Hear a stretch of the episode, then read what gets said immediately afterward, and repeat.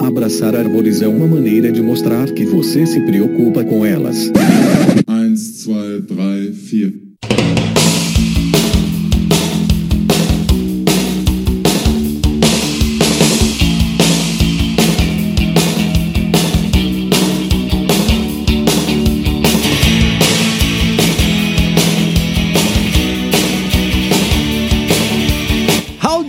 Aqui é Fernando Lima e este é o Desabraçando Árvores, um bate-papo sem firula sobre ecologia, conservação, a vida, o universo e tudo mais. E eu estou aqui direto de Atibaia, São Paulo, e comigo está o professor Fabiano Melo, direto de Campos do Jordão.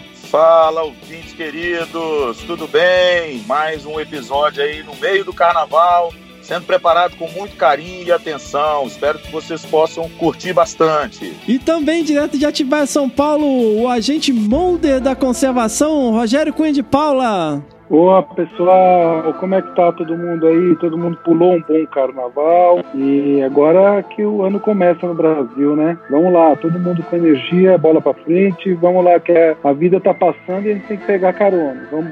Sensacional. É, pessoal, e hoje a gente tem aqui um episódio de perguntas e respostas, tem um monte de pedrada que a gente recebeu aqui no e-mail primeirapedra@desabrace.com.br. Vamos lá. Muito bom. Também, se for contar, tem um mês que a gente não lê e-mail, né? Mas tá valendo. bom, pessoal, queria abrir o episódio aqui agradecendo, né, aos nossos novos padrinhos. Para quem não sabe, a gente tem uma campanha lá no Padrim, que é www.padrim.com.br barra desabrace. E você pode ajudar a gente aí contribuindo a partir de um real. Você já tá contribuindo aqui pra gente manter esse podcast online, pra gente poder aí garantir que a gente continue servindo vocês com esse conteúdo. E os nossos novos padrinhos são o Matheus Costa e o Plínio Montovani. É, muito obrigado aí, pessoal, vocês aí que embarcaram em apoiar esse nosso projeto. Continue apoiando. Muito obrigado aí pela colaboração de vocês. E além do padrinho, você também pode contribuir, caso você queira, né? No PicPay. É só buscar o nosso perfil lá, arroba desabrace e você pode contribuir com o valor que quiser. A, gente tem um projeto aí de longo prazo que a gente quer terceirizar a edição de áudio e quem sabe eventualmente fazer episódios semanais aí para vocês. Beleza. Bom, pessoal, vocês viram que a gente fez outra rodada de sorteio de livros aí com o pessoal lá no Instagram, né? Pelo que eu entendi, a, a movimentação foi grande. Eu fui marcado um bocado de vezes. é, pessoal, para quem não sabe, a gente tá falando aí de um sorteio de livros que a gente fez, já é o segundo que a gente faz, né? É, é, a gente faz lá no Instagram. Então, quem tem interesse de participar, as regras são simples. Basta seguir o nosso perfil no Instagram, o desabrace, e marcar três amigos. Vamos fazer o sorteio aqui agora. Para quem está é, interessado em saber, vou usar aqui um negócio que chama Sorteiogram, né, que faz o sorteio aqui online. Eu já coloquei aqui o perfil e a publicação. Eu vou dar um print e colocar lá no post para vocês verem. Vou aqui fazer o sorteio e foi a arroba TabataSC. Eu acho que eu sei quem é, cara. Deixa eu ver aqui. Olha só. A gente pode falar quem é? Pode, né? Pode, velho. O nome. Ah. Eu acho que eu sei quem é. É a Tabata Cavalcante. Nó, que legal que ela ganhou, porque ela é, ela é ouvinte assídua mesmo. Até de vez em quando ela reclama que tem, tem que sair mais episódio. Nossa, que bom. A Tabata é fã aí do Desabraçando. Parabéns, Tabata. Você ganhou os dois livros. Você ganhou o Serra da Canastra Biodiversidade Infinita é, e o Métodos de Estudo em Biologia da Conservação e Manejo da Vida Silvestre mestre. Parabéns, Tabata. Obrigado. É um prazer, uma alegria sempre enorme ter vocês aqui conosco. Continuem participando. Pô, fiquei feliz que a Tabata ganhou, cara. De vez em quando a gente troca umas ideias por mensagem aí. Ela é super fã mesmo do Desabraçando. Acho até que tem e-mail dela aqui hoje. E vamos lá, pessoal. Vamos para as nossas pedradas. Muito bem! Quem jogou isso? Quem atirou essa pedra? Vamos lá, primeira pedrada. Gabriela Cabral Rezende. Olha aí, Gabi tá sempre mandando uns e-mails aí. Um grande beijo, Gabi. Olha só.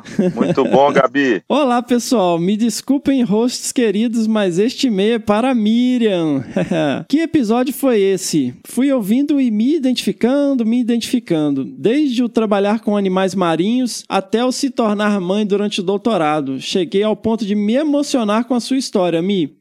Você é um exemplo e uma inspiração desde sempre. Eu acho que essa crise pela qual passamos é inevitável e ouso dizer que a grande maioria das mulheres, ao menos as da nossa área de trabalho de campo, vai passar por isso. Também tive a fase de querer largar tudo, de duvidar se seria possível conciliar maternidade com trabalho e com o doutorado. Aos poucos fui me acostumando com a ideia, replanejando, administrando as mudanças e agora, como você disse, aprendemos a fazer muito em pouco tempo. Aprendemos a dar conta e que imprevistos passam a ser regra e não exceção. Porque vai ter aquele dia que você planejou fazer mil coisas, mas seu filho quis colo e peito o tempo todo. E dane-se o resto do mundo, porque você não quer perder aquele momento por nada, porque vai passar. E passa muito rápido, por mais clichê que seja essa frase. E assim vamos seguindo e fazendo escolhas e realinhando as nossas prioridades. Acho que temos o privilégio de estarmos rodeadas no meio profissional de pessoas que entendem e valorizam a maternidade e que acolhem nossos nossos filhos tão bem quanto a nós. Um privilégio que é exceção no mundo, infelizmente. Mas só me faz acreditar que é possível essa mudança de cultura e temos que continuar erguendo essa bandeira.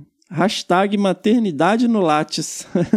Para terminar, não posso deixar de dar créditos ao Fê, que desde que eu engravidei me presenteia com as histórias de vocês, já me socorrendo em algumas horas de desespero, e me ajuda a entender como conciliar a vida de doutoranda e pesquisadora do IP com a maternidade. Afinal, também somos um casal de doutorandos, como vocês eram quando o Ian chegou. Vocês nos inspiram demais e por isso que esse podcast foi tão maravilhoso, porque reflete muito do que estamos passando. Obrigado, obrigado obrigado, obrigada. E aí ela continua aqui, PS, considerando tanto de vezes que parei para acudir a Sofia enquanto escrevi esse e-mail, fiquei me perguntando quantas pausas para acudir a Liz durante a gravação. Parabéns por terem conseguido gravar o episódio que, apesar de longo, foi delicioso de escutar. Ah, Gabi, você não faz ideia mesmo não. foi um monte de vezes que a gente teve que parar. No fim, ela estava até participando da gravação. Né? Eu vi. Pela hora, então, né, Fefe? Nem se fala. Nem se fala, velho. Pô, Gabi, obrigado pelo carinho, né? Eu, às vezes, eu tenho que me frear um pouco, que eu dou um tratamento de choque, assim, pros amigos, às vezes. Aquele esquema meio verdade nua e crua. Conversei um pouco com o Gui, né? Um grande beijo aí, Gui, né? O Gui é o maridão lá da, da Gabi. Às vezes eu acho que eu exagero, porque tem coisa, cara, que ninguém te conta, velho. Você vai descobrindo no, na marra, né?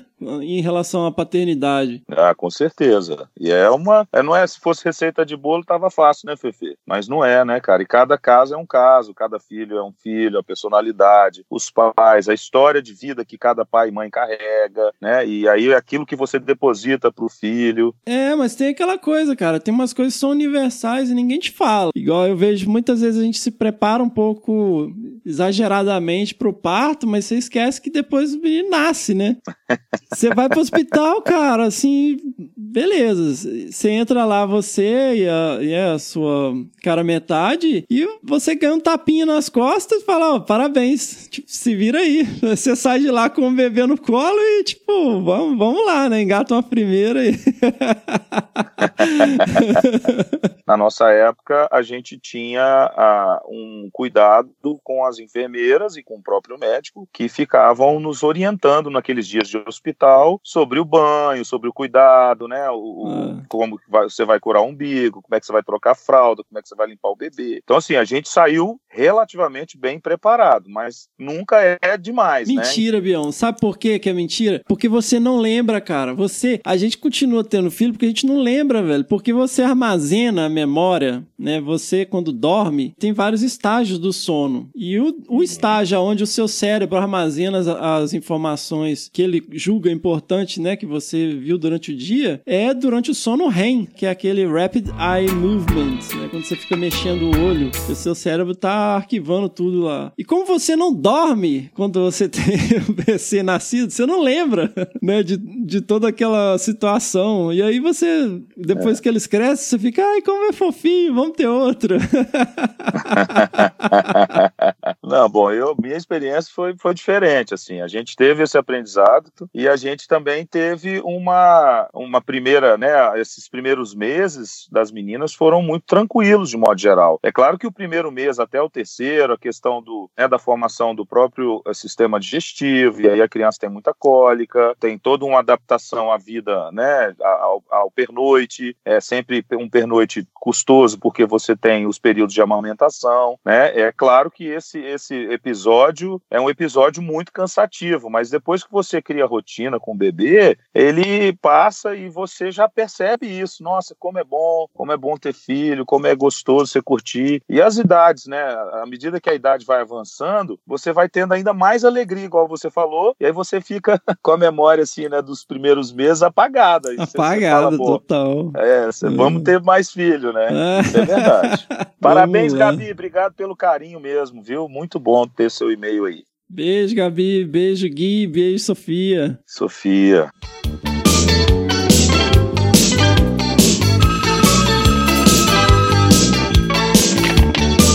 Alô?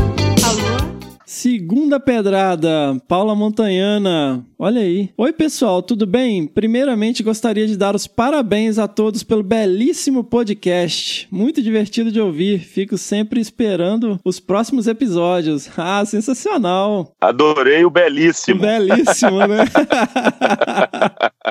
É. Também estou escrevendo para parabenizar a Miriam pela entrevista. Que demais! É muito bom ouvir mulheres cientistas falando, contando suas trajetórias e inspirando. Principalmente ouvir um relato tão honesto e verdadeiro, sem firulas. Pessoalmente, gostaria de te agradecer pelo relato sobre como foi o seu momento pós-doutorado. É muito bom ouvir que não somos os únicos a sentir um certo saturamento da vida acadêmica e sair desse ambiente para respirar um pouco. Defendi meu doutorado em novembro e atualmente saí da academia, depois de constatar o quanto este ambiente estava me deixando doente física e emocionalmente, que na verdade está tudo relacionado. Muito bom saber que você voltou à pesquisa depois de se dar um tempo. Abração a todos e mais uma vez parabéns pelo programa. Beijos, Paula Montanhana. Poxa, sensacional, cara. E, e esse é o objetivo mesmo, é ser sem firula. Infelizmente a Miriam não pôde se juntar a gente hoje, tá lá em Belo Horizonte e ela teve problema com a internet lá, mas eu agradeço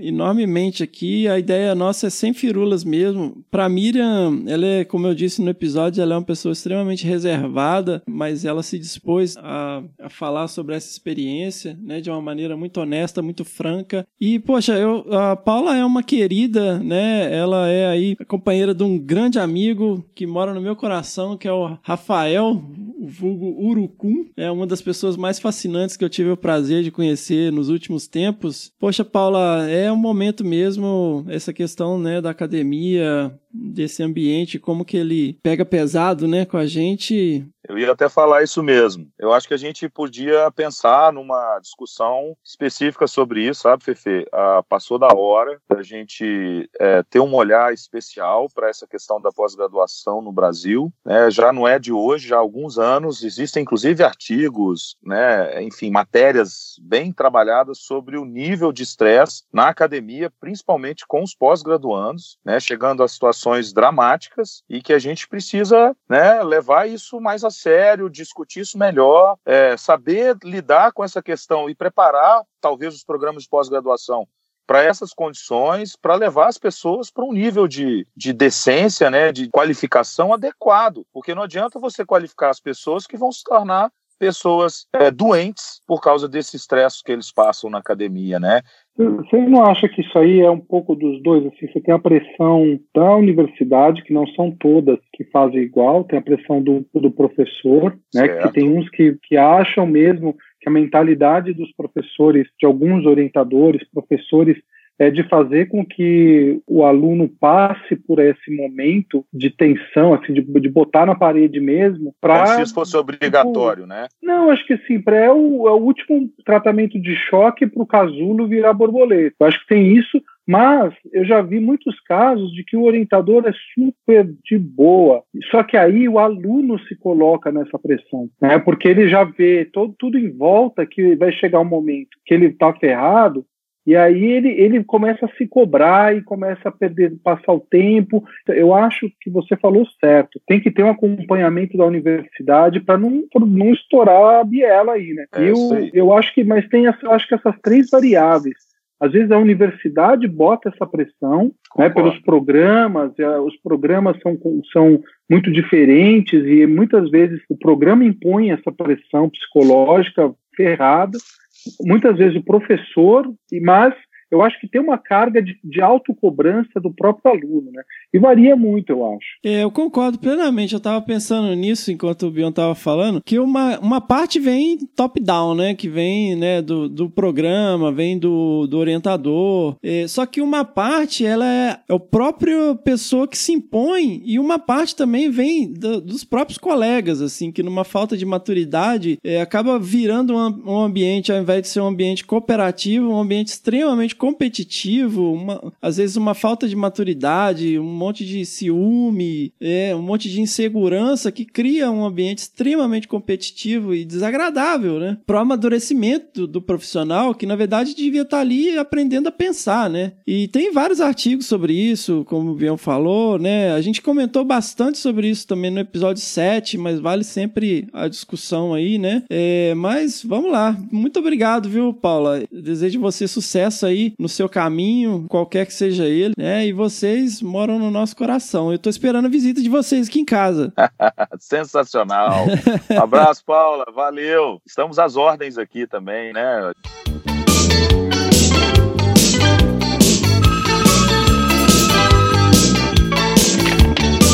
Alô? Terceira pedra, Júlio Oshima. Olha aí, a Júlio Oshima que participou do Que Bicho é Esse aí do último episódio. Vamos lá. Oi, Mi e Fê. Não precisa ler meu e-mail ao vivo, não, tá? Ah, mas eu vou ler assim mesmo. Só queria comentar umas coisinhas que pensei ouvindo o episódio passado, episódio 11, para eu não esquecer. Adorei ouvir as discussões e saber mais sobre a história de vocês. Ouvindo o relato da Miriam, me identifiquei com muitas fases da vida da menina e mulher descobrindo a ciência e tentando achar seu lugar ao sol na pesquisa. Foi bem inspirador, obrigado, Mi. Aí eu lembrei o dia que nos reunimos na Unesp para tentar começar um lance de mulheres na ciência. Várias colegas pós-graduandas e professoras contaram sobre projetos que buscam trazer visibilidade para a questão da mulher e da maternidade e paternidade na ciência. Vou colocar abaixo, talvez seja interessante divulgar ou discutir em próximos episódios. Legal, ela mandou aqui vários links de artigos, de sites discutindo essas questões. Vou colocar lá no post, você pode conferir lá no www.desabrace.com.br ou né, no própria descrição do episódio aí no seu agregador o agregador que você usa para ouvir o podcast. Obrigado, Ju. Obrigado aí de novo pela participação no último episódio. E vamos que vamos.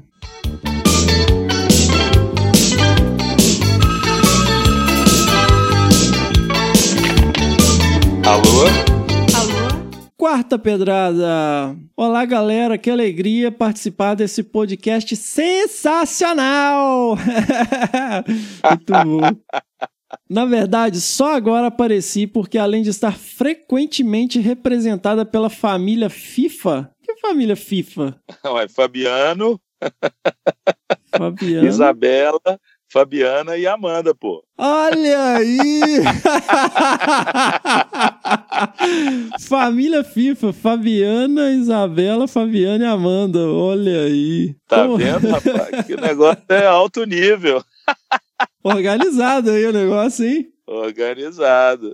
Olha aí que legal. Como mulher, mãe e profissional, o tempo é realmente muito escasso. Aliás, este é o motivo deste meu e-mail. Parabenizar pelo excelente episódio que retrata o papel da mulher na ciência com suas múltiplas funções e me senti muito bem representada pela Mirinha. Que mulher de fibra e guerreira! Amei ouvir sua história e que, além de ser uma mulher forte em todos os aspectos, nunca perde a feminilidade e a delicadeza inerente das mulheres. Falo muito para as minhas lindas filhas Amanda e Isabela, que terão inúmeros desafios pela frente, mas o mais importante e abençoado papel é o de ser mãe. Uma alegria indescritível. Como já postado pela Isabela, os episódios na minha vida estão presentes nos momentos de viagem, porque mais uma vez, com tantas funções que temos, não sobra tempo para nada. Mas ainda bem que esta família viaja bastante e graças a Deus consigo ouvir e me divertir com os episódios. Parabéns, galera, pelo trabalho. Vocês são realmente sensacionais. Beijo grande a todos. Fabiana Melo, Biona.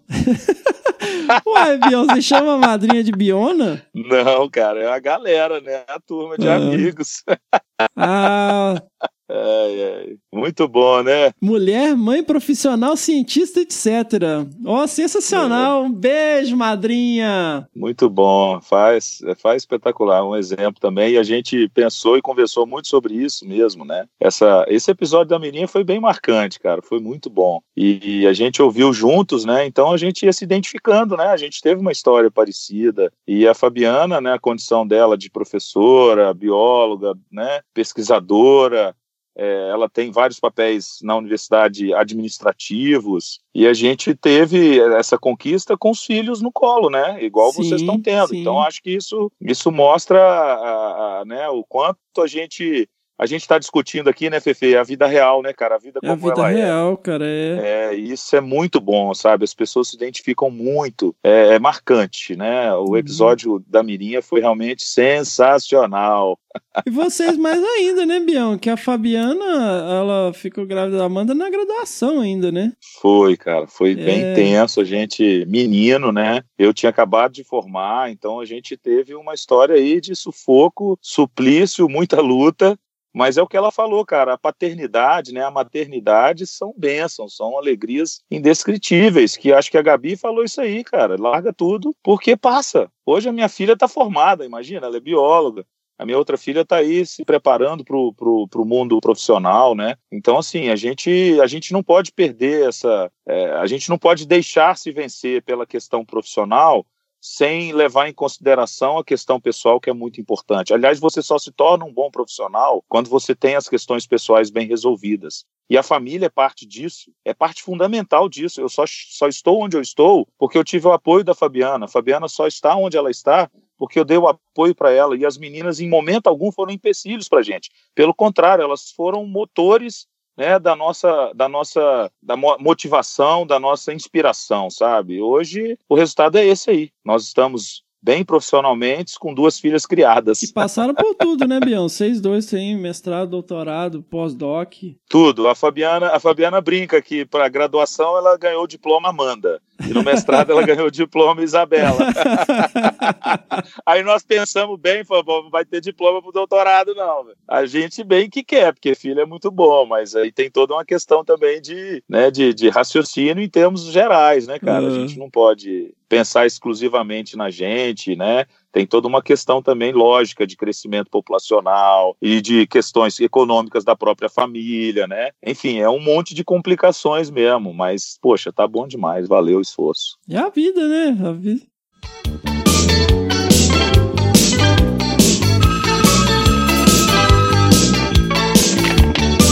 Alô? Quinta Pedrada. Olá, tudo bem? Espero que sim. Meu nome é Elbert Barbosa, biólogo mineiro, morando em Goiás, casado também com bióloga Silvana. Somos consultores ambientais e entre um perrengue e outro de campo, estamos sempre acompanhando Desabraçando. Parabéns pelo podcast, está muito bom. Obrigadão. Trabalho com herpetofauna e gostaria de sugerir a abordagem de outros grupos faunísticos, peixes, aves, anfíbios, répteis e insetos, mas entendo que todos vocês trabalham com mamíferos, logo o maior contato é também com pesquisadores desse grupo. Aí, todo mundo gosta de bichinho fofinho de pelo, né, gente? É mais fácil. Só é a fofofauna. Fofofauna. a gente já falou mesmo. aqui. É. Fofobicho. Vamos lá, tem uma questão que gostaria de saber a opinião de vocês. Como citado anteriormente, sou consultor ambiental e desde que comecei a trabalhar no setor privado, tenho percebido certo preconceito de alguns ligados mais à academia com nós da consultoria. Creio que nós, consultores, desempenhamos um papel importante na conservação, principalmente por ser uma pesquisa financiada pelo setor privado em tempos de verbas públicas escassas. Se ambas as partes trabalhassem mais próximas, creio que os resultados seriam melhores. O que vocês acham? Existe mesmo esse preconceito com a pesquisa realizada através da consultoria? O que pode ser melhorado nesse sentido? Abraços, Elbert Barbosa. Cara, isso aí é bem delicado, polêmico, polêmico, assunto polêmico porque eu acho que tem empresas muito boas e tem empresas muito ruins. E as muito ruins é aquele, aquele coisa que a gente sempre ouve por aí, que nego forçou o chefe da empresa, forçou um laudo, mandou tirar espécie ameaçada da lista do inventário. Então, assim, a gente sabe muito. Agora, eu não sei preconceito, não, não, não, acho preconceito, porque assim, eu conheço muita gente da consultoria, muita gente da academia que saiu, fez, fez consultoria, voltou para a academia. Eu acho que os professores também, eles buscam, tem muitas amizades né, com, com donos de consultoria e trabalham em conjunto. A gente mesmo tá, tem, tem feito várias coisas em conjunto com empresas de consultoria, assim, de prestado um suporte, análise de dados e tal, para aprofundar as coisas. O negócio, cara, eu acho que varia muito, varia muito. E é um ramo realmente que talvez exista, possa até existir esses questionamentos com relação a essas empresas que, que não são boas, cara. Eu acho que pode ser por aí esse, esse sentimento, mas preconceito eu não sei, cara. Nunca vi. Eu ah, eu já vi, assim. cara. Já vi. Já vi várias vezes. Eu, eu já, já vi também. Já vi muita. É bem comum, Roger. É bem comum. Eu fiz mestrado na, na PUC Minas e lá o perfil da galera é bem de consultoria mesmo. Assim, maioria dos meus colegas de, de turma, a principal atividade deles era realmente consultoria. E, cara, o pessoal torce o nariz mesmo. E existe esse preconceito, sabe? E é uma coisa quase infantil, assim, porque existe essa coisa. É, parece um negócio assim, ah, traiu o movimento, velho, sabe? Ah, se vendeu pro sistema sistema, sabe? E, então, cai um pouco aí nessa coisa que você falou. Tem empresas ruins que vendem laudo e tal. Cara, picareta existe em qualquer profissão, né? Mas isso não desmerece os bons profissionais que estão fazendo aí um trabalho sério e tentando melhorar é, o cenário, porque ninguém vai deixar de consumir energia elétrica. A principal fonte de energia elétrica no Brasil é hidrelétrica, né? E isso tem um impacto ambiental e precisa de ter avaliações é, você vê a questão das mineradoras, você vê tudo isso precisa de ter um acompanhamento e precisa de ter bons profissionais que vão fazer bons laudos, boas avaliações, né? Que vão além desses pequenos, esses monte de listinha de espécie, né? Borboletas multicoloridas, passarinhos mil, né? Que às vezes a gente vê, inclusive, em Eia Rima. Mas isso não desmerece, cara. Eu acho é, ridículo essa postura. Às vezes eu tenho vários colegas que têm essa postura, sabe? Até em relação a terceirização de serviços dentro de unidade de conservação. Ah, não, mas aí o poder público perde o espaço e as pessoas não vão poder visitar a unidade de conservação. Ah, tá, vamos deixar ela sucateada então? E aí todo cidadão tem o direito de ir lá e jogar lixo, sabe? E, e fazer as coisas de qualquer jeito. Em nome de uma filosofia, né, de um idealismo que não leva a nada, não leva ninguém a lugar nenhum. Quando você vê no, em outros países, né, como Europa e Estados Unidos, a maior parte da pesquisa e desenvolvimento de ciência e tecnologia é feito dentro de setor, do setor privado. É, então tem essa coisa, cara, eu não entendo. É o que eu falei no episódio 7, sabe? Parece que a gente é educado só para fazer concurso público. Ah, o, profissional não pode atuar no, no, setor privado que ele tá vendendo a alma pro diabo. Eu não entendo isso. E, e eu acho que existe esse preconceito sim. Eu já vi vários colegas comentando, também sei de várias picaretagens, né? Mas isso não desmerece. Também tem gente picareta na academia, tem gente picareta né, no setor público. Gente, picareta é o que não falta em qualquer lugar. Mas isso não desmerece o profissional que trabalha com consultoria. Não, de forma alguma. Eu, é. eu falei, a gente, eu já durante muito tempo fiz consultoria. Episódio 2, né, Fê? Tá lá, vocês podem conferir. Quem não ouviu, Episódio 3, que o episódio 2 é com a Tina. Episódio 1, vocês podem conferir isso na entrevista do Bião, Bião fazendo consultoria. Episódio é 3, eu fazendo consultoria. E a gente, cara, eu acho que eu, eu realmente fico surpreso de, de ver essa coisa do, da academia. Eu, não tenho tanto tempo na academia, né? Eu fui fazer meu doutorado aqui no Brasil e, e não consegui, não, não estive na imersão, né, do, do doutorado, porque estava trabalhando junto. Pô, eu fico muito triste de ouvir isso, cara, porque esse povo que está aí, em primeiro lugar, é a maior, eu acho que é a maior é, abertura para o mercado de trabalho do cara que se forma e vai buscar na consultoria o seu ganha-pão e com é o básico que ele, com o básico que ele saiu da faculdade, que a faculdade prepara a gente para o básico, né? E aí o cara se aperfeiçoa fazendo a consultoria. Então, porra, e, e é uma fonte de dados, é que muitas vezes, talvez esse, os caras torcem o nariz também, porque essa fonte de dados não está disponível, né? E é uma incrível fonte de dados. E ela não está disponível da academia, porque ela está lá, nos autos do, das empresas que vão enviar. Do processo, né? É, é os órgãos licenciadores. Isso aí, muitas vezes, é bem. Né, a coisa fica lá, sete chaves. Então, não sei se essa birra, esse, esse conflito, isso está um pouco nessa questão, né? Os caras estão gerando muito dado, mas o dado para quê? Na cabeça do acadêmico, né? Para que está sendo gerado esse dado? Ah, a mesma coisa o acadêmico, cara. Eu, tô, eu tenho. A gente trabalhou aí nos data papers. Eu fiz um data paper com, de armadilhamento fotográfico da Mata Atlântica. E o pessoal fica com esse preciosismo. Ah, meus dados, eu não publiquei ainda, não sei o quê. E aí você vê o cara lá sentado em cima de 20 anos de dados e não disponibiliza nada. E nunca fez uma consultoria. Tá lá com os dados de, de aluno, de mestrado, de doutorado, de não sei quantos anos e fica nessa onda onda aí. A tendência hoje é mudar isso mesmo, mudar essa postura de ficar amarrando dado, né? Fazer parceria e tal. Isso é uma coisa que também que abre um espaço para a galera da consultoria, né? Eu acho também, eu acho. É, eu acho que tem muito, infelizmente, Roger, tem muito mesmo uh, desse, desse olhar torto que o Fefe falou, sabe? Eu estou na, na, academia desde quando eu me entendo por gente, né? Trabalho com graduação há quase 20 anos, sou professor do ensino superior e a gente, infelizmente, recebe esse tipo de olhar é, de dentro da academia, de colegas, né? E eu acho isso muito ruim, acho que o Fefe tocou bem essa questão. Ele vai lembrar em 2008, eu apresentei uma palestra sobre isso, lembra, Fefe, no Congresso de Mastro, falando que a gente precisa ter mesmo essa participação de excelentes profissionais no universo ah, não só da consultoria, mas no, da iniciativa privada. Exato, cara. Para evitar que essas merdas aconteçam, cara. Você só vai evitar que essas merdas aconteçam tendo bons profissionais. É isso, não tem dúvida. Eu acho que o, né, o, o e-mail dele é, é, é uma realidade. A gente precisa lidar com isso de frente. Eu mesmo né, desenvolvo parcerias com a iniciativa privada dentro da universidade, o que é permitido por lei. Eu faço pesquisas de longo prazo com a ajuda de instituições privadas, olha para você ver, que eu nem conseguiria com os órgãos de fomento né, de, da, do governo federal ou dos governos estaduais. Eu estou fazendo pesquisa de alto nível, formando gente de mestrado e doutorado nessas condições, graças a parcerias assim. E eu quero saber, eu estou um pouco me lixando para quem olha torto, porque a gente está fazendo diferente, a gente está fazendo bem feito e a gente está formando bons profissionais.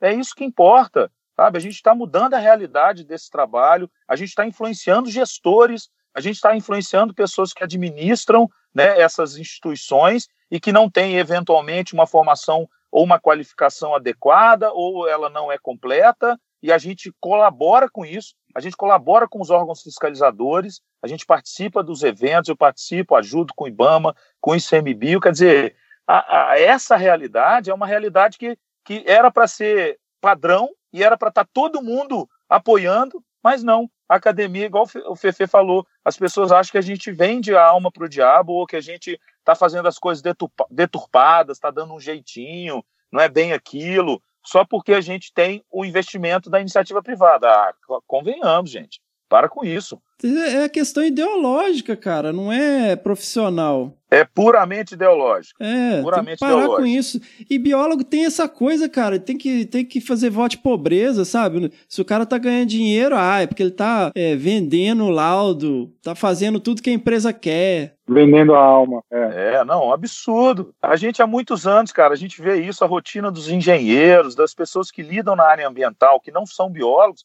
os caras têm outro tipo de tratamento, outro tipo de visão. Estão aí, ó, se firmando já há décadas no mercado, se dando super bem, ganhando né, o pão deles de cada dia, e o biólogo não. Ah, é conservação de espécies, espécies ameaçadas, a natureza intocável. E aí fica com esse discurso aí atrasado, É, ideológico, que só ideológico. prejudica. Só prejudica, porque é o que você falou. A necessidade do desenvolvimento humano, ela é inerente à nossa espécie. Enquanto a gente estiver mantendo essa nossa pegada, a gente não tem como deixar o ambiente intacto. E aí, nesse aspecto, a gente precisa colaborar para que a gente faça um rearranjo da natureza, de modo que a gente não perca espécies, de modo que a gente mantenha a biodiversidade. E só bons profissionais vão conseguir fazer isso. É, não adianta ué. você ficar lá na academia sentado, fazendo pesquisa, dizendo que isso vai acabar, que aquilo vai extinguir, etc. e tal, se você não colabora com o processo Hum. é, é, né, econômico, com o processo de desenvolvimento social e econômico da- do seu país, enfim. Se você é um bom profissional e cruza os braços, quem que vai fazer o negócio? É o mau profissional. É o profissional que não tem boa formação, é o cara que é picareta. Exatamente. E aí a picaretagem vai, vai prevalecer. Se os bons profissionais cruzam os braços e deixam as decisões serem tomadas por profissionais aí é, com De caráter duvidoso, de caráter duvidoso, né? Você está simplesmente se, se ausentando do processo. Você pode ser parte da solução, hein? é isso aí. E depois não pode reclamar, porque é o que mais acontece, eventualmente, desses pares, desses colegas, é isso. É, É reclamação. Mas a contribuição mesmo não acontece. fica só gralhando em rede social aí, fazendo protestinho, ao invés de ser parte da solução. É isso aí. Boa! Taca-lhe o pau, Elber. Sensacional. É isso aí. Bi- Bião para deputado. É mesmo, mas nós estamos precisando mesmo de, de uns deputados aí, mas. É, cara, a ciência tem que estar no É. legislativo. Eu tenho falado isso, o cientista, o pesquisador. A gente tem que estar na vida política, gente. Não adianta. É, Não adianta cruzar É. os braços. Nós temos que nos, nós temos que nos envolver, se não diretamente, indiretamente, procurar os seus deputados que te representam, aquele que você votou, senador, vereador, Difícil, o hein, prefeito. Tá difícil, cara, Essa mas você viu, tá difícil. mas olha só, metade da Câmara dos Deputados foi refeita, Roger. Isso é incrível. É. Pessoas que nunca participaram do legislativo estão lá pela primeira vez. Isso é um sinal de mudança. Que a sociedade, em geral, aí é que está. Se a gente não participar desse processo de mudança, a gente não vai influenciar da forma que a gente precisa, de que a gente necessita, cara. As pessoas esquecem isso. Quem está muitas vezes nas instituições de pesquisa e de ensino ficam né, nessa, optam por manter a, a distância com a política, e aí, cara, a situação só piora. É, né? A, a- a sociedade já acordou. Por que, que, a, que a academia não pode acordar? Eu tenho visto movimento nesse sentido. Precisamos de mais cientistas na política. Bora arregaçar as mangas. Vamos fazer isso que a gente está fazendo, mas vamos fazer mais. Né? Eu acho que o podcast tem esse propósito também de, movi né, de mobilizar as pessoas que trabalham com ciência e a gente está tá dando o exemplo, a gente, em, parte, dá esse exemplo. A gente tem que motivar a galera. E essa é a razão também de a gente ter montado esse podcast, porque se a gente não arregaça as mangas, né, e faz um- um- uma comunicação, uma divulgação, quem que vai fazer? É os malucos que fica agarrando o bicho pelo rabo lá na televisão. É é esses caras que a gente quer, que faz a divulgação, né? Não adianta a gente ficar criticando, vamos nós fazer, ué. Positivo. Bora lá. Positivo também.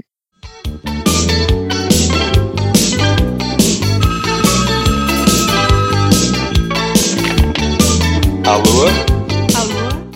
Sexta pedrada, Matheus Costa. Olha aí, Matheus Costa, nosso mais novo padrinho. Ó o Matheus aí! Eita, Matheus! Boa, Matheus. Obrigado. Boa noite, me chamo Matheus e sou recém-graduado em licenciatura em Biologia pela UFG, campus Goiânia. Saudações desabraçando árvores. Bem, galera, trabalho com morfofisiologia comparada há dois anos na graduação. Isso tudo porque fui mais que influenciado pela Amanda Mello a gostar de anatomia. Olha aí. A Amanda tá ficando onipresente, igual o avião, hein? Não, impressionante, velho. Tomara. Se faz, se faz, faz bem feito, né, Pepe? Olha lá, desde o primeiro período de curso, lá em 2015, tá? Que ela prefere humana, mas ela dava comparada também. Melhor monitora de anatomia daquele ICB. Inclusive, ao professor Fabiano, quero deixar um grande abraço e um registro que a minha avó fez. Ela disse que foi muito bonito da sua parte e de sua esposa irem entregar o diploma da Amanda na cerimônia. Até perguntou por que ela não pôde fazer o mesmo para mim. Hein? Sabia que eu estava lá naquele momento de recém-formados, naquela noite épica. Olha aí. Pois é, Matheus, foi muito prazeroso mesmo, mas é só para falar com a sua avó para ela ficar tranquila, porque a gente só pôde fazer isso na condição de atual professor, que eu ainda sou professor da UFG, estou como professor visitante da Federal de Viçosa, e a professora Fabiana, né, deu aula por 11 anos aí em, Jataí, em Goiás, e aí ela teve também esse privilégio de poder participar desse processo aí de entregar o diploma, tá bom? É só para quem é funcionário ou ex-funcionário da instituição. Olha aí. Vamos lá. Queria saber da mesa qual a opinião que vocês têm acerca dos estudos e contribuições da morfofisiologia para a ecologia da conservação. Bom, eu não tenho opinião nenhuma. Eu também não. Sinto muito, Matheus. Matheus pegou a turma de hosts mais distante da morfofisiologia possível, né? Olha aí.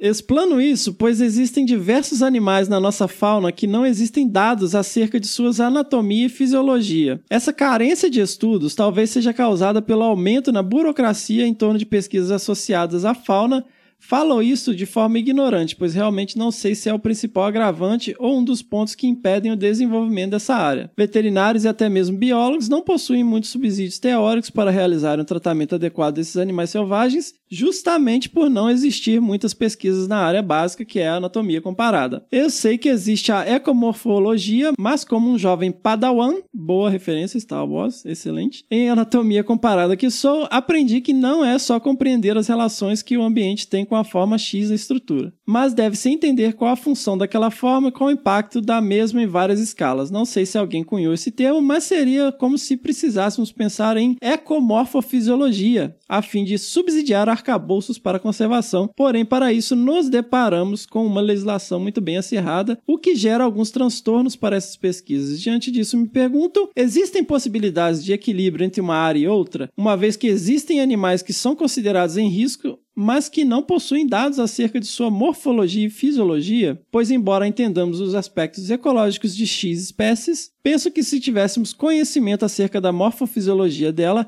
as medidas conservacionistas seriam mais eficientes, por exemplo, ciclos reprodutivos, pico de produção de gametas, efeitos de diferentes dietas no trato gastrointestinal, efeito do ciclo circadiano, etc. Espero que entenda meu ponto de vista e estou mais que aberto a ouvir a opinião de pessoas que já admiro muito. Obrigado por existirem, gratidão pelos ensinamentos para além da academia. Bom, talvez o Bião entenda mais sobre isso. Eu não entendo bulhufas de anatomia comparada e morfofisiologia, embora tenha me interessado um pouco sobre isso na graduação. E, meu caro, vamos falar então com a sua monitora, a Amanda Mello, que está aqui para falar com a gente. Ei, Amandinha. Fala, Fefe. Amandinha, explica pra minha tia Cotinha o que, que é morf morfofisiologia comparada. Então, a morfofisiologia é aquela ciência que estuda a fisiologia dos órgãos de um organismo, né?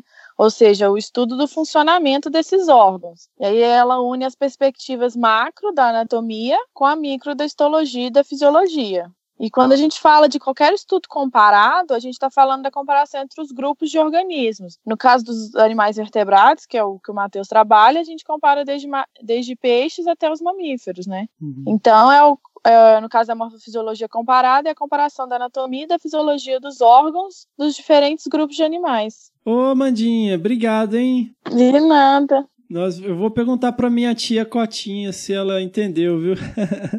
Ah, que bom. Espero que eu tenha ajudado ela a entender. Ah, certeza. Foi um prazer, viu? Obrigada pela oportunidade. Você tá em todos os episódios, né, Amandinha? É, de uma forma ou outra eu tô aí. Participação especial, né? É. Com certeza, eu fico honrada. Beijão para vocês. A gente Beijo, que agradece. Querido. Beijo, Amanda. Sensacional. Eu vejo que isso é interessante muito do ponto de vista da conservação ex situ, né? As iniciativas de conservação que envolvem né, animais em cativeiro aí, em zoológicos que têm um compromisso aí com conservação, né? Vocês têm alguma perspectiva aí, Roger? Cara, eu acho que não só, viu? A gente está num projeto com o Smithsonian para umas avaliações com lobo. Os lobos têm um grande problema de reprodução e bem ligado à dieta. Problemas de saúde e longevidade no cativeiro ligados à dieta. E aí sempre se, se tentou fórmulas para cativeiro, né, para melhorar a reprodução desses bichos.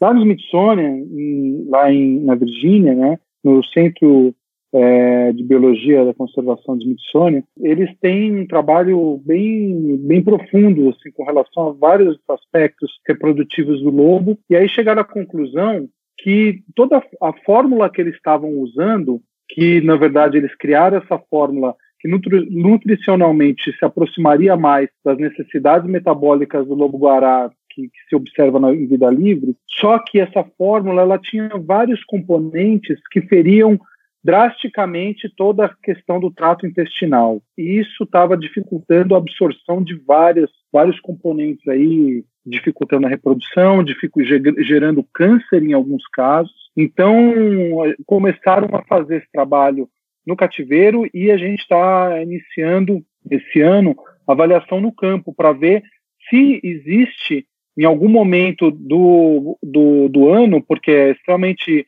periódico, né, sazonal a dieta do lobo, se existe algum estresse é, que reflete nessa é, no, no, trato intestinal, reflete na flora intestinal. Então eu acho que isso ele tem um peso, porque o lobo ele é totalmente diferente, né, toda toda essa questão digestiva, é, a alimentação, tudo de, dos outros canídeos, principalmente os canídeos de grande porte. Ele é o único é, canídeo de grande porte, acima de 20, 20, 25 quilos, que se alimenta de pequenos, pequenas presas e frutas. Né? Então, eu acho que essas particularidades que a Amanda mostrou para a gente, falou, é, ele é aplicado à conservação sim, porque se tem tido esse problema no cativeiro e, é, e, a vida livre, entendendo isso, como funciona melhor a vida livre, a gente pode realmente refletir e me, propor medidas muito melhores para a conservação da espécie com relação, vinculadas à dieta, por exemplo. Eu fiz uma especialização lá em Jersey e a especialidade deles é justamente trabalhar com espécies extremamente ameaçadas, né, reproduzi-las em cativeiro e depois reintroduzir esses animais na natureza. Então eles usavam muito dessas informações de história natural e aí eu acho que também se aplica, né, a morfofisiologia para aquele pequeno detalhe que é o grande diferencial que sem aquilo o bicho não reproduz. Então, assim, muitas vezes as espécies que são criticamente ameaçadas, elas justamente têm é, necessidades, né? O nicho delas é,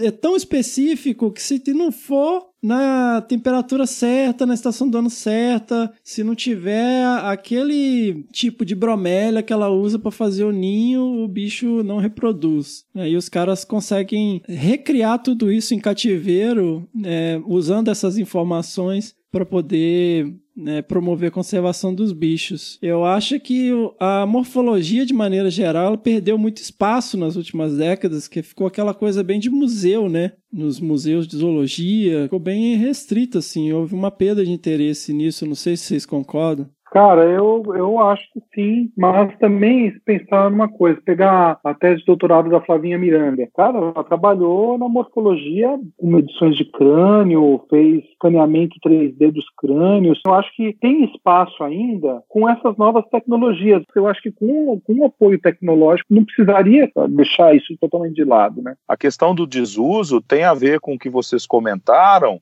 né, particularmente com esse avanço da tecnologia, e isso tem sido muito aplicado na ciência, mas é, a questão do cativeiro, né, o Fefe tocou isso é, de modo bem preciso. O cativeiro é a chance de você ter esse tipo de estudo, mesmo envolvendo espécies ameaçadas, e o que é mais importante, você não consegue fazer estudos morfofisiológicos sem o bicho na mão.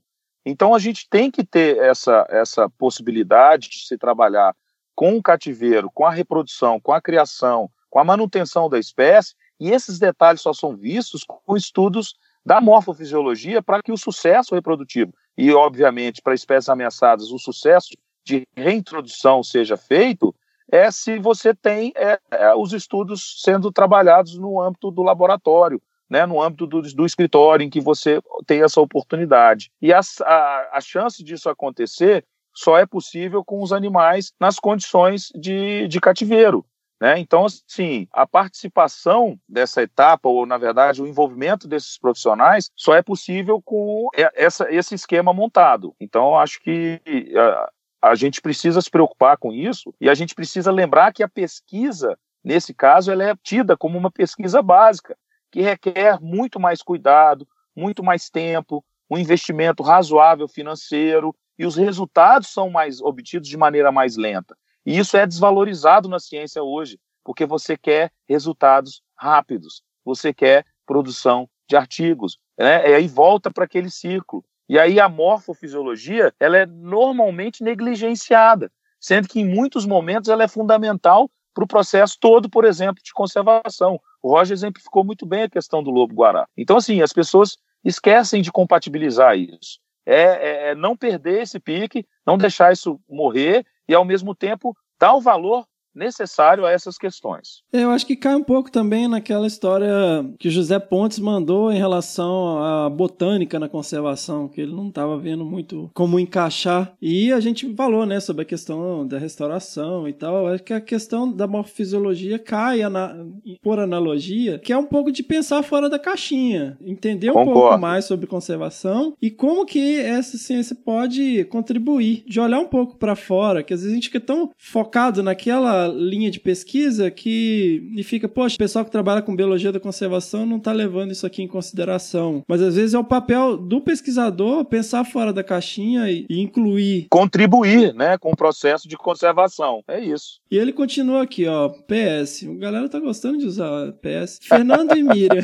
Fernando e Miriam, apesar de já ter visto fotos de vocês no Insta, eu tô que nem aquelas pessoas dos anos 90 e início dos anos 2000 que ficavam querendo conhecer pessoalmente os radialistas que falavam aqueles poemas de amor nas madrugadas adentro. Nossa, aqueles Night by Night. Boa noite. Ah, a gente tá por aí, né, nas redes sociais, participando aí de eventos, mas eu vou fazer uma descrição rápida aqui de como eu sou. Eu sou assim, ó. Moreno alto, bonito e sensual.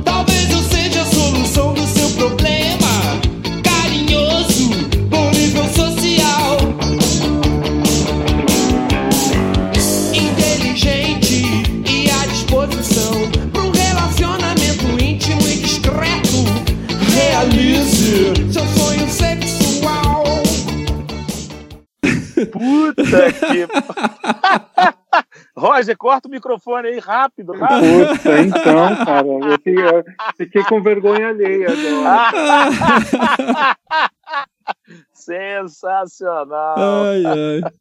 Vamos lá, espero ter a oportunidade de conhecê-los. Ou também te, queremos ter a oportunidade de conhecê-los, você e os ouvintes aí do Desabraçando, cara. Abraços a propósito, Fernando. Queria ver a sua cara ao ver a aranha que pulou em você. E eu tô tentando esquecer, na verdade. E legal, moçada, a gente falou aí do, do José Pontes que tinha mandado aquele e-mail sobre restauração e o próximo e-mail é dele, ó.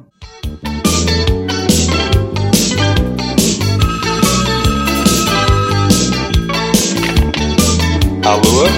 Alô? Olá, sétima pedrada, José Pontes. É incrível conhecer esses projetos de restauração e refaunação como o de Iberá. Admito que realmente vivia numa bolha em relação à conservação. Agora ela está um pouco maior. Não havia enxergado a restauração de ecossistemas como área de atuação. Obrigado por abrir meus olhos. Incrível também a história do Cláudio Pádua. Gostaria de saber mais sobre como começou o Instituto IP e o trabalho da instituição na conservação. Cara, é, a gente tem feito bastante episódio com o pessoal do IP, tem bastante informação lá no site, é o www ipe.org.br. Tem lá bastante coisa legal. Vamos lá. Gostaria também de deixar outra sugestão de tema para o programa, que é conservação em zoológicos. Olha aí, a gente acabou de falar sobre isso. É verdade. Eu tenho a impressão que muitas pessoas pensam que zoológicos e afins são como cadeias para os animais, os privando da liberdade. Ou estou enganado e vivo numa bolha menor do que eu pensava. No mais, sucesso para vocês. Abraço a todos. Atenciosamente, José Pontes. Cara, então, como eu falei, eu fiz uma especialização, fiquei alguns meses lá em Jersey, né, que tem essa, esse instituto lá fazendo uma especialização em manejo de espécies ameaçadas, e uma grande parte do, dos estudos eram desenvolvidos com os animais que eles têm lá em cativeiro. Então, assim, vários estudos de caso, a Miriam falou muito, né, eu, no episódio que eu tava lá, sobre a história do Carl Jones, né, tem várias histórias de sucesso com animais que foram reproduzidos em cativeiro e reintroduzidos na natureza. Então, assim, na verdade, o que, que se passa? Nós temos zoológicos que seguem exatamente a mesma coisa do século XVI, talvez até antes disso, e zoológicos super modernos com o pé em iniciativas de conservação. Então, esse é o problema. Os zoológicos, eles não são todos iguais, né? Você tem o zoológico que realmente o bicho está lá, pelo amor de Deus, né? Você, você, chora. Eu não gosto de ir em qualquer zoológico, eu gosto de ir em zoológicos legais, né? E não são muitos, porque você tem essa situação, o animal tá ali numa situação super precária, né? Mas você tem zoológico que sim, tem um compromisso grande com a conservação. Você tem todo o espectro. E isso que cria essa imagem negativa. O pessoal se apega às, aos cativeiros que realmente se enquadram nisso aí, que são como cadeias para os animais, né? É igual a coisa da consultoria que a gente falou, né? Uhum. Os zoológicos ruins que existem também, eles não são nem por conta dos funcionários que estão lá dando sangue, né? Mas pela baixa é, importância que as prefeituras dão, que os governos estaduais dão, que é que é visto como aquela visão antiga que é uma praça de entretenimento, né? E já deixou de ser há muito tempo isso no mundo inteiro. A gente tem zoológicos ruins, diretores que não se importam, estão nem aí, porque estão ali com cargo político, porque não tem recurso, não tem estrutura, não tem nada. E tem outros que têm né, um, um veio de, de, de trabalhar com parcerias de empresa privada, passando a ser locais para se fazer educação, para se trabalhar com conservação e várias coisas. Lá fora isso está anos luz da gente, né? Eu queria reforçar também, Roger, que boa parte dos projetos de conservação que a gente desenvolve no Brasil, por exemplo, em países que detêm grande biodiversidade, né, países africanos, países asiáticos, os zoológicos europeus e americanos investem pesado na conservação das espécies nesses países, né? O Fefe tocou um pouco aí essa situação que ele viveu lá na Inglaterra, e a gente tem isso replicado para todos esses zoológicos de grande porte, ou a maioria deles, né, que já estão exatamente adequados a essa condição que você citou bem. Há décadas eles já estão, né, com a visão alterada, com comportamento, com, com investimento, com aplicação totalmente voltada para o bem-estar animal, para a situação de cativeiro está, né, muito, ela hoje é muito evoluída. E o que é mais legal é isso. Eu, a gente tem, por exemplo, grana para trabalhar com os muriquis. A gente tem vários exemplos no Brasil de pesquisadores que, que, é, que conseguem recursos de fora, principalmente de zoológico, para trabalhar com espécies ameaçadas e a gente tem grana para trabalhar com muriqui, para fazer captura, para fazer manejo de zoológico, que eles querem investir na conservação de espécies. E boa parte do conhecimento que a gente tem hoje, e aí, né, o Fefe lembrou isso, né, do papo que a gente estava tendo anterior com a morfisiologia, vem dessa condição de, de, de cativeiro. E o zoológico tem um papel fundamental nisso é crucial. E hoje é um papel, inclusive, de investidor, investidor na conservação. A gente tem que não só entender melhor isso, como apoiar essas iniciativas. E isso me irrita profundamente que as pessoas simplesmente criticam, porque acham que o bicho está ali numa condição é, é, de cativeiro, que aquilo ali é péssimo para ele. Gente, a gente, a gente só está fazendo isso que a gente precisa exatamente trabalhar o conhecimento para reverter para a conservação das espécies. Uhum. Ou seja, é necessário, é necessário. Então a gente tem que parar de humanizar essa condição de, né, de, de bichos de cativeiro e transformar isso numa questão prática, pragmática, de solução. É parte da solução. A gente tem fal falado muito isso hoje, né?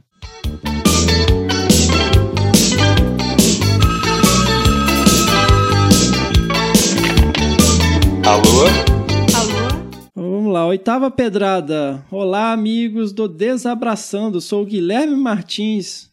Olha aí, Guilherme Martins também é um cara que tá aí sempre trocando ideia com a gente, fãzão do Desabraçando. Legal, cara. Estou mandando esse e-mail exclusivamente para agradecer esse excelente trabalho de vocês. Me divirto e aprendo bastante com os causos. Escuto o mesmo episódio duas vezes para não ficar muito na vontade entre um episódio novo e outro. Olha aí, cara. Estou... Olha só. Fazendo escola.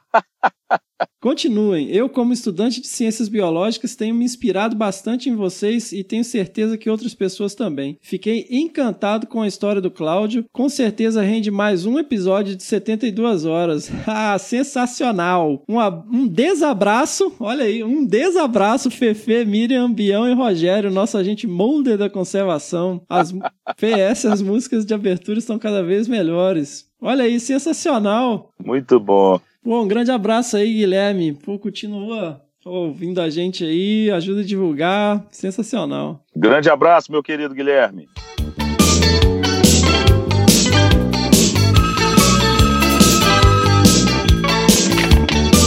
Alô? Alô? Olha aí, ó. Nona Pedrada. Olá, desabraçando. Me chamo Tabata Cavalcante. Olha aí a Tabata que acabou de ganhar os livros. Olha ela aí, a sorteada. Hoje tá animada essa quantidade de e-mail aí, hein? Muito É, bom. Aí, essa é fã mesmo. Ganhou livro, tá mandando e-mail, tá sempre aí interagindo com a gente. Vamos lá. Me chamo Tabata Cavalcante e estou no último semestre de Biologia na Universidade Federal do Ceará. Pô, aí, cara, um grande abraço aí, galera do Ceará. A gente tem uma audiência fiel lá no Ceará, cara. Ó, vamos lá. Eu conheci o podcast por meio de um amigo e foi a melhor coisa que me aconteceu. Venho agradecer e dizer que o Fefe reclama de tudo. Nossa, que audácia! Seu reclamão. Olha só! Será que me conhece pessoalmente? Não sei, hein? Grande beijo, Tabata. Cara, aqui eu não reclamo 10% do que eu reclamo na- na- no cotidiano. É, você é um cara muito exigente, né, Fefe? Eu reclamo mesmo. Vamos lá, mas escuto com todo prazer. Me senti muito contemplada pelo episódio Me Formei e agora. Foi muito bom no momento que eu estou de formando a escutar as dicas e conselhos de vocês. Venho ressaltar também a participação de mulheres no podcast, que é muito interessante e lindo porque incentiva mais e mais as futuras biólogas como eu. Ué, por que, que não teria participação de mulheres? Também queria, se um dia vocês puderem, trazer mais pessoas e projetos para discutir a conservação de animais marinhos, como tubarões, baleias e peixes. Parabéns pelo trabalho, está incrível, Tabata Cavalcante. Olha aí, sensacional. Dica, dica anotada. Dica anotada. Eu estou interessado em alguém que trabalha com peixe, né? Que trabalhei com ictiofauna. Eu estou interessado, na verdade, em entender um pouco melhor o comportamento e comportamento alimentar de peixe que eu estou tentando aprender a pescar. Mas legal, legal. Ia ser sensacional ter alguém que trabalha com animal marinho.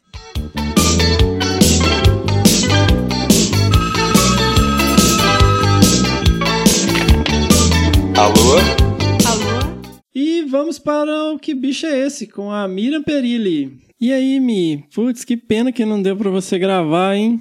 Você perdeu aqui um monte de e-mail aqui falando sobre o episódio passado. É mesmo? Ai, tô curiosa agora, mas não, não consegui. Não deu. Uma pena mesmo. E o pior é que você não me deixa ouvir, eu não consigo ter spoiler. Então eu fico na curiosidade também. Ah, eu deixo. Se você quiser ouvir, pode ouvir antes. então, vamos lá. Vamos soltar o bicho do último episódio? Vamos sim.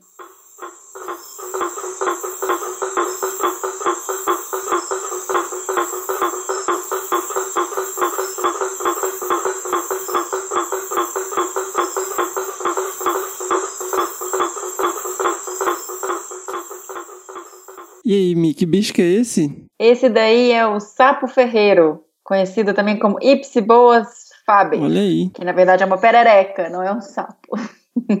Mas alguém acertou, Fê? Acertou, hein? Adivinha quem? Amanda Isabela. Aham. Deixa eu ver o e-mail. Olá, pessoal do Desabrace. Descobrimos o bicho da semana, o sapo martelo, também conhecido como sapo ferreiro, Boana faber. E, como sugestão, deixo o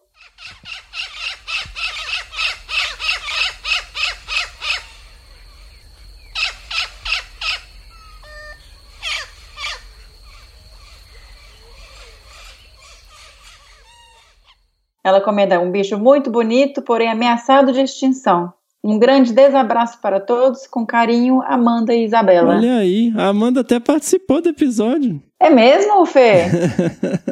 Que legal!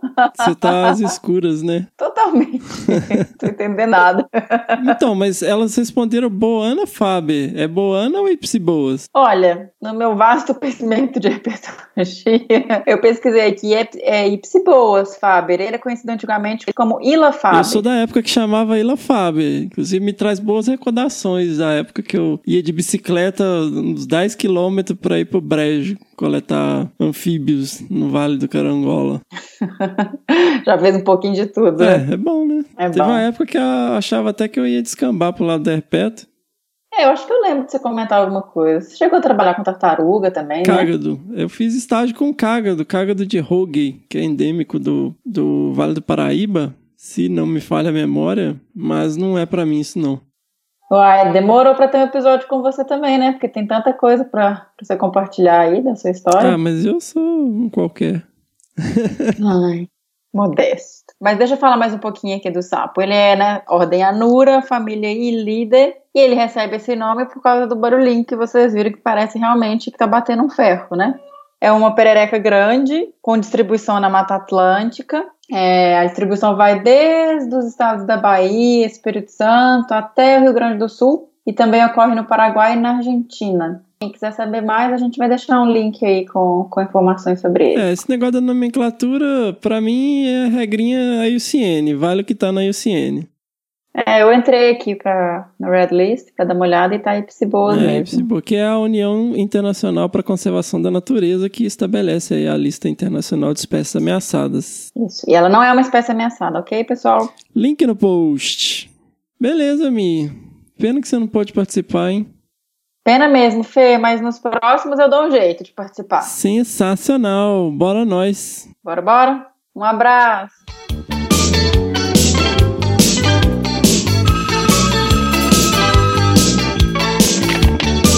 Alô? Alô? É isso aí, pessoal. Esse foi o episódio 12 do Desabraçando Árvores. Obrigado a você que teve a paciência de ouvir até aqui. É, a gente está aí sempre tentando melhorar. né? Espero que vocês tenham gostado do episódio.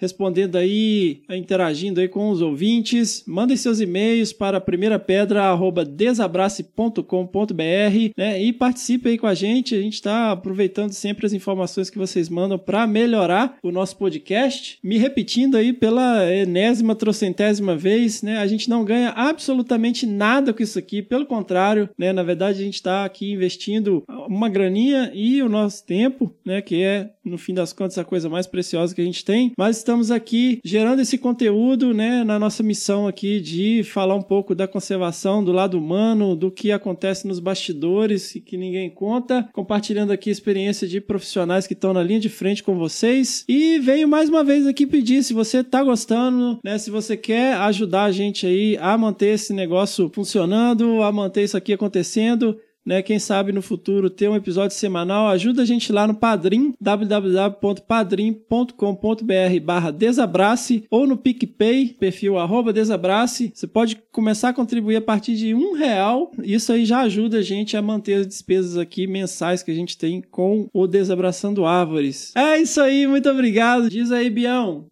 Ah, só a gratidão, né? Agradecer mesmo esse, esse nosso bate-papo aqui sem firula. É um aprendizado mútuo e a gente dedica aí todo o nosso conhecimento, toda a nossa vivência, nossa experiência. Eu acho que o lance dos bastidores que você mencionou é importante. A gente está muito realizado, muito feliz com o retorno. Vão jogando as pedras aí, ajudando a gente a crescer. A gente só tem a agradecer mesmo aí essa audiência. Com certeza nós estamos nos dedicando, nos doando muito para tornar esse podcast cada vez melhor. Fica a dica aí, galera. Padrino na ajuda, concentração na audiência e vão tocando o barco e dando opinião e ajudando a gente a se tornar um podcast cada vez melhor, mais instrutivo e beneficiar ainda mais essa nossa sociedade, ajudando a Tia Cotinha aí a entender tudo que a gente faz com ciência. Sensacional. Diz aí, Roger. Não, eu acho que a gente ia aproveitar o programa de hoje para prestar a nossa homenagem singela aqui do Desabraçando ao querido professor ambientalista Paulo Nogueira Neto, que foi assim um ícone na área da política ambiental brasileira, faleceu na segunda na segunda-feira, dia 25 é, de fevereiro, e pô, o cara chegou aonde chegou e aos 96 anos de idade, ele ainda fazia muito, participava de eventos, participava de reuniões, colocava toda a carga é, de, de vida profissional como como ele se formou em história natural, né, né pela USP, é, mas assim foi professor, diretor do, da ecologia na USP, é, ele teve no começo dos anos 70 o cargo de secretário especial do meio ambiente, que seria hoje o, o ministro do meio ambiente, né, era status de ministro na época. Então ele tem assim um, um vasto um, é, um currículo aí de, de coisas boas que, que ele trouxe para o meio ambiente do Brasil, para a política ambiental brasileira. Né? Então, é assim, era deixar esse é, abraço à família e a nossa pequena homenagem aqui a esse grande ambientalista que, sem dúvida, nos tempos de hoje, mesmo com 96 anos, vai fazer falta com o seu bom senso e a sua, a, as suas ideias aí com, com relação ao, ao meio ambiente do Brasil. Bora nós, Vala do Aires!